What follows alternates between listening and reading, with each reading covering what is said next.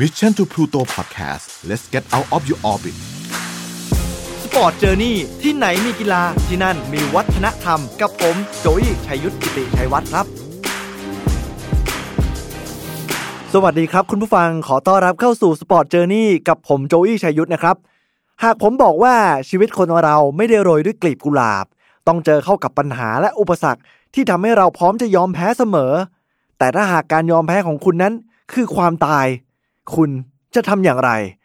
วันนี้ผมมีเรื่องราวของสาวน้อยมหัศจรรย์จากประเทศซีเรีย ประเทศที่เต็มไปด้วยสงครามกลางเมือง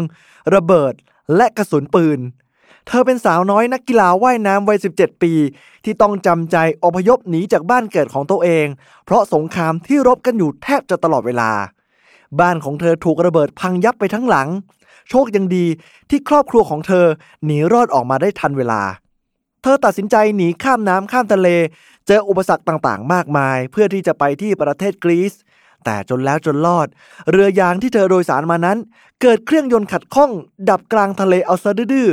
จนเธอต้องตัดสินใจ กระโดดลงกลางทะเลเพื่อว่ายน้ำและดันเรือที่มีผู้คนโดยสารมากถึง 18 คน ให้รอดชีวิตจากกลางทะเล เพื่อจะเข้าฝั่ง ท่ามกลางอากาศที่หนาวเหน็บ คลื่นลมที่พร้อมจะซัดเธอให้จมหายไปกับมหาสมุทรอยู่ตลอดเวลา เธอผ่านและรอดชีวิตมาได้ยังไง จนกลายเป็นนักกีฬาว่ายน้ำโอลิมปิกสุดมหัศจรรย์ไปทำความรู้จักกับเธอกันเลยครับ กับยูสลามาลดินีสาวน้อยมหัศจรรย์แห่งซีเรียครับ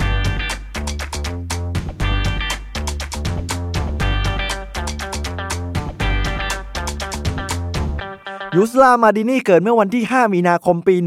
1998 ปัจจุบันเธอก็อายุได้ 23 ปีแล้วครับ เธอเกิดและเติบโตที่เมืองเดเลยากลางกรุงดามัสกัส ประเทศซีเรีย เธอชื่นชอบการว่ายน้ำตั้งแต่เด็ก และถึงแม้ว่าประเทศของเธอจะมีปัญหาเรื่องสงครามกลางเมืองอยู่ตลอดเวลา แต่เธอก็มักจะชอบ ไปกกตัวอยู่ที่สระว่ายน้ำในโรงยิม เพื่อหวังว่าการว่ายน้ำของเธอจะช่วยลืมเรื่องราวความวุ่นวายของบ้านเมืองเธอได้ เธอยังเล่าว่า บางครั้งขณะที่เธอกำลังว่ายน้ำมองลงไปที่ก้นสระก็มักจะเจอเข้ากับปลอกกระสุนปืน หรือเศษของลูกระเบิดที่จมลงอยู่ เป็นอะไรที่เธอนั้นเห็นจนชินตา และแม้ว่าจะมีอุปสรรคต่างๆ เพื่อให้เธอไม่ได้เป็นนักกีฬา แต่ด้วยความขยัน พรสวรรค์และความเก่งทำให้ยูสลาได้เป็นตัวแทนประเทศซีเรีย ไปแข่งขันว่ายน้ำในรายการระดับโลกหลายต่อหลายรายการ ในตอนที่เธอมีอายุได้เพียงแค่ 17 ปี ปัญหาความรุนแรงของสงคราม ดูเหมือนว่าจะทวีความรุนแรงมากยิ่งขึ้นเรื่อยๆ จากเหตุการณ์อาหรับสปริง จนในช่วงเดือนเมษายนปี 2011 บ้านพักของครอบครัวเธอ โดนระเบิดลูกหลงจากเหตุการณ์การต่อสู้ของสงครามกลางเมืองทำให้บ้านของเธอพังไม่เหลือซาก เธอและครอบครัวหนีรอดชีวิตออกมาได้อย่างปาฏิหาริย์ แต่นั่นก็ทำให้เธอและครอบครัวรู้ว่า ไม่สามารถอยู่ในที่แห่งนี้ ที่เรียกว่าบ้านเกิดของเธอต่อไปได้ ครอบครัวเธอจึงตัดสินใจให้เธอและพี่สาวที่มีชื่อว่าซาร่าอพยพลี้ภัยไปต่างแดน และหนีออกไปจากประเทศนี้นั่นเอง การเดินทางและเรื่องราวของเธอจึงเริ่มต้นขึ้น เป้าหมายการเดินทางของเธอ ตั้งใจจะไปที่ประเทศฝั่งยุโรป ตามที่คุณพ่อของเธอได้มีการลี้ภัยออกไปก่อนหน้านั้นแล้ว เส้นทางที่เธอต้องหนีไปคือตามแนวพรมแดนประเทศ ข้ามไปฝั่งเลบานอน เดินทางต่อยาวไปจนถึงอิสตันบูลของประเทศตุรกี ก่อนจะเดินทางต่อไปถึงเมืองอิสเมียที่ติดกับฝั่งทะเล ประตูสู่ทวีปยุโรป แต่จุดสำคัญที่เธอจำเป็นต้องข้ามทะเลเมดิเตอร์เรเนียนไปให้ได้ ไปยังเกาะเลสโบกของประเทศกรีซให้ได้ซะก่อนครับ วิธีการข้ามมหาสมุทรของผู้ลี้ภัยของเธอนั้น คือการติดต่อให้แก๊งลักลอบคนเข้าเมืองแบบผิดกฎหมาย ที่พวกเธอต้องรวบรวมเงินจากทั้งบ้าน มาจ่ายเพื่อหวังว่าชีวิตของเธอและพี่สาว จะเป็นอิสระและปลอดภัยจากสงครามที่เธอหนีมา เธอเฝ้ารอที่จุดนัดพบที่แก๊งลักลอบขนคนเข้าเมืองนัดไว้ เป็นเวลานานกว่า 4 วัน โดยที่ไม่มีอะไรตกถึงท้อง กว่าที่เรือของแก๊งนั้นจะมารับตามที่นัดไว้และเธอก็ต้องตกใจเมื่อพบว่าเรือที่ว่านั้นที่มารับเธอ เป็นเพียงแค่เรือยางแบบเป่าลมขนาดเล็ก และมีเครื่องยนต์ตัวเล็กๆ อยู่ที่ท้ายเรือ ความเป็นจริงแล้ว เรือลำนี้มันควรจะจุคนได้เพียงแค่ 8 คนเท่านั้น แต่จำนวนผู้คนที่เธอมองไปรอบๆแล้ว กลับพบว่ามีผู้คนอพยพมากถึง 18 คนที่ต้องการจะลงเรือลำนี้ เกินเท่าตัวกว่าที่ควรจะรับได้คนจำนวนนั้นหมดทางเลือกรวมถึงพวกเธอเองด้วย จำใจต้องเดินหน้าต่อด้วยการลงเรือ มุ่งหน้าเข้าสู่มหาสมุทรที่กว้างใหญ่ สู่ประเทศกรีซแต่แล้วครับ โชคชะตาก็เล่นตลก เมื่อเรือที่บรรทุกผู้โดยสารมาเต็มลำที่ล้นเกินมานั้น จู่ๆเครื่องยนต์ก็เกิดขัดข้อง ดับกลางทะเลเอาซะดื้อเรือของเธอลอยลำอยู่ในทะเล โดนคลื่นซัดไปซัดมา บวกเข้ากับลมทะเลและอากาศที่หนาวเย็น พวกเธอคิดดูแล้วว่า ถ้าต้องลอยเรือแบบนี้ต่อไปไม่ดีแน่ ๆ มีแต่จะต้องรอความตาย หรือถ้าเกิดมีเจ้าหน้าที่ผ่านมาพบเข้า พวกเธออาจจะต้องถูกส่งตัวกลับประเทศ หนทางที่หนีมา บีบให้พวกเธอต้องตัดสินใจ กระโดดลงน้ำทะเล พร้อมกับพี่สาวของเธอที่เป็นอดีตไลฟ์การ์ดพยายามช่วยกันว่ายน้ำพร้อมกับดันเรือของผู้อพยพเพื่อให้ทุกคนรอดชีวิตทั้ง 18 คน มองไปที่ชุดของเธอนั้นดูไม่พร้อมเอาซะเลย เธอใส่กางเกงยีนและเสื้อยืด ที่ดูไม่เหมาะกับการว่ายน้ำในทะเล ที่เต็มไปด้วยคลื่น ความทุลักทุเล ความลำบาก พร้อมกับดันเรือไปข้างหน้า เพื่อเข้าหาฝั่ง น้ำทะเลที่หนาวเหน็บว่ายไป ดันเรือไปด้วย เกาะเรือสลับกับพี่สาวพักเหนื่อยบ้างในบางครั้ง เพื่อไม่ให้เรือได้หยุดพัก ทุกคนบนเรือต่างพากันสวดมนต์ภาวนาให้ทุกคนนั้นรอดชีวิต มีหลายครั้งเหมือนกันที่เธอคิดว่า การที่เธอเป็นนักว่ายน้ำแต่จะต้องมาจมน้ำตายในทะเล มันคงเป็นเรื่องที่น่าอับอาย และก็โกรธเหมือนกันที่โชคชะตามันเล่นตลกกับเธอไม่จบไม่สิ้น แต่เธอก็ยังไม่ยอมแพ้ว่ายน้ำเข้าไปเรื่อยๆ ดันเรือไปเรื่อยๆ จนเวลาล่วงเลยผ่านไปยาวกว่า 3 ชั่วโมง พวกเขาเริ่มที่จะเห็นฝั่งแล้ว ความอดทน ความพยายามและความไม่ยอมแพ้ของเธอและพี่สาวทำให้ผู้อพยพกว่า 18 คนรอดตาย หนีเข้าสู่ประเทศกรีซได้สำเร็จด้วยเวลากว่า 3 ชั่วโมงครึ่งที่ต่อสู้อยู่กลางทะเล แต่ทว่า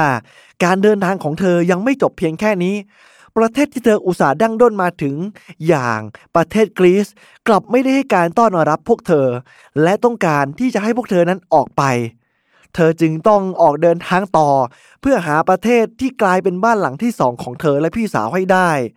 ยูสลามาดินีนั้นเดินทางต่อไปอีก 3 ประเทศ ผ่านแม้กระทั่งมาซิโดเนีย ออสเตรีย และเซอร์เบีย ก่อนที่ท้ายที่สุด จะได้ที่พักพิงเป็นแคมป์ของผู้ลี้ภัย ในกรุงเบอร์ลินประเทศเยอรมนนีครับ จนเธอเริ่มตั้งหลักในบ้านหลังใหม่ของเธอได้ เธอพยายามปรับตัวทุกอย่างไม่ว่าจะเรียนภาษาเยอรมัน และก่อนที่เธอจะเริ่มออกเดินตามหาความฝันของเธออีกครั้ง กับการเป็นนักว่ายน้ำนั่นเองยูสลาได้มีโอกาสรู้จักกับสโมสรว่ายน้ำ Wasserfreunde Spandau 04 หนึ่งในสโมสรเก่าแก่ของกรุงเบอร์ลินนั่นเองครับ ที่ให้โอกาสเธอในการฝึกซ้อม และจนกระทั่งกลายมาเป็นนักกีฬาอีกครั้ง ด้วยความสามารถที่เธอมี จนกระทั่งผ่านการคัดเลือกเข้าร่วมกีฬาโอลิมปิกที่รีโอเดจาเนโรในฐานะสมาชิกทีม ผู้ลี้ภัย หรือ Refugee Olympic Team ROT นั่นเองครับ ซึ่งได้มีการรวบรวม 10 นักกีฬาฝีมือดี แต่ไม่มีโอกาสรับใช้บ้านเกิด ให้มีโอกาสได้ลงแข่งขัน ภายใต้ธงโอลิมปิกอันสูงเกียรติ คือไม่ต้องสังกัดประเทศไหน แต่แค่คุณมีความสามารถ ก็ได้สิทธิ์ ในการที่จะไปต่อสู้แย่งชิงเหรียญถ้าคุณสามารถเอาชนะการแข่งขันได้ดูสลาลงแข่งขันในกีฬาว่ายน้ำฟรีสไตล์ 100 เมตร และยูสลาคว้าอันดับหนึ่งในฮิตไปครองด้วยเวลา 1 นาที 9 วินาที 21 ไมโครวินาที แต่น่าเสียดายครับ ที่แม้ว่าเธอจะไม่ผ่านเข้ารอบ เพราะได้อันดับที่ 41 เมื่อเรียงเวลาจากทุกฮิตเธอไม่ผ่านการคัดเลือก แต่เธอก็ได้ให้สัมภาษณ์ว่า มันถือว่าเป็นช่วงเวลาที่เธอมีความสุขและดีใจที่สุดที่ได้เข้าร่วมการแข่งขันกีฬาโอลิมปิก มหกรรมกีฬาที่ยิ่งใหญ่มากที่สุดในโลก แม้ว่าเธอจะกลายเป็นผู้ที่พลาดโอกาสคว้าเหรียญรางวัลจากกีฬา แต่เมื่อเรื่องราวของเธอได้ถูกเปิดเผยออกไป กลับกลายเป็นว่า เป็นสิ่งที่ผู้คนจากทั่วโลกพูดถึง และชื่นชมเธอ ในความไม่ย่อท้อต่ออุปสรรคในชีวิต แม้ว่าจะเจอจากความยากลำบาก ปัญหาและการหนีออกมาจากสงครามบ้านเกิด หรือแม้กระทั่ง การว่ายน้ำกลางมหาสมุทรพร้อมกับดันเรือเพื่อรอดชีวิต เรื่องราวของเธอนั้นกลายเป็นแรงบันดาลใจ ให้กับผู้คนทั่วทั้งโลกที่ไม่คิดจะยอมแพ้ ให้ลุกกลับขึ้นมาสู้อีกครั้ง แม้ว่าจะเจอกับอุปสรรคกี่ครั้งก็ตาม จนเมื่อวันที่ 27 เมษายนปี 2017 เธอได้รับเลือกให้เป็นทูตสันทวไมตรีขององค์กร UNHCR สำนักงานข้าหลวงใหญ่ผู้ลี้ภัยสหประชาชาติ และเป็นทูต ที่อายุน้อยที่สุดในบรรดาทูตทั้งหมด 22 คนที่เคยมีมา ด้วยวัยเพียง 19 ปีครับ พร้อมนั่งพบปะผู้นำคนสำคัญของโลกมากมาย รวมถึงพระสันตปาปาฟรานซิส รวมถึงเป็นกระบอกเสียงต่างๆ ที่สำคัญให้คนทั่วโลก ตระหนักถึงปัญหาผู้ลี้ภัย ได้ขึ้นพูดในเวทีระดับโลกอีกมากมายปัจจุบัน ยุสลามาดินีในวัย 23 ปี ยังคงเดินหน้าทำตามความฝัน ด้วยการเข้าร่วมมหกรรมกีฬาระดับโลกอย่างโอลิมปิก ที่จะจัดขึ้นที่กรุงโตเกียวประเทศญี่ปุ่น ในฐานะทีมของผู้ลี้ภัยเช่นเคย แต่ว่าเนื่องจากสถานการณ์โควิดที่ยังไม่แน่นอน ว่าจะได้จัดงานครั้งนี้หรือไม่ทำให้เรายังไม่มีโอกาสได้รอลุ้นเธอในฐานะนักกีฬาโอลิมปิก แต่ไม่ว่าจะยังไงก็ส่งกำลังใจและคอยติดตามเธอกันได้นะครับ เพราะสถานการณ์ตอนนี้ก็ดูเหมือนว่าจะเริ่มดีขึ้น หลายๆ ประเทศเริ่มคลายล็อกดาวน์อังกฤษเริ่มมีแฟนบอลเข้าชมในสนามบ้างแล้ว ในแมตช์ชิงชนะเลิศ FA ครับที่เราเห็นกัน และก็เริ่มได้รับวัคซีนกันมากขึ้นในแต่ละประเทศ ผมเองก็หวังว่าสถานการณ์ต่างๆ ทั่วโลกจะดีขึ้นเรื่อยๆ และอาจจะได้เห็นมหกรรมกีฬาโอลิมปิกในเร็ววันนี้ และที่สำคัญที่สุดอย่างปลอดภัยอีกด้วยล่ะครับ ปัจจุบันเธอและครอบครัว อาศัยอยู่ในประเทศเยอรมันกันแบบพร้อมหน้าพร้อมตา พ่อแม่ เธอ และพี่สาวอย่างมีความสุข ผมหวังว่าเรื่องราวของยุสลามาดินีจะเป็นแรงบันดาลใจให้กับคุณผู้ฟังหลายคนให้ลุกขึ้นสู้ และไม่ยอมแพ้ แม้ว่าจะเจอกับอะไรก็ตาม ขอบคุณสำหรับการติดตามรับฟัง เจอกันใหม่ได้ในครั้งหน้าสำหรับวันนี้ผมโจวี่ชัยยุทธลาไปก่อน สวัสดีครับ Mission to Pluto Podcast let's get out of your orbit สปอร์ตเจอร์นี่ที่ไหนมีกีฬาที่นั่นมีวัฒนธรรม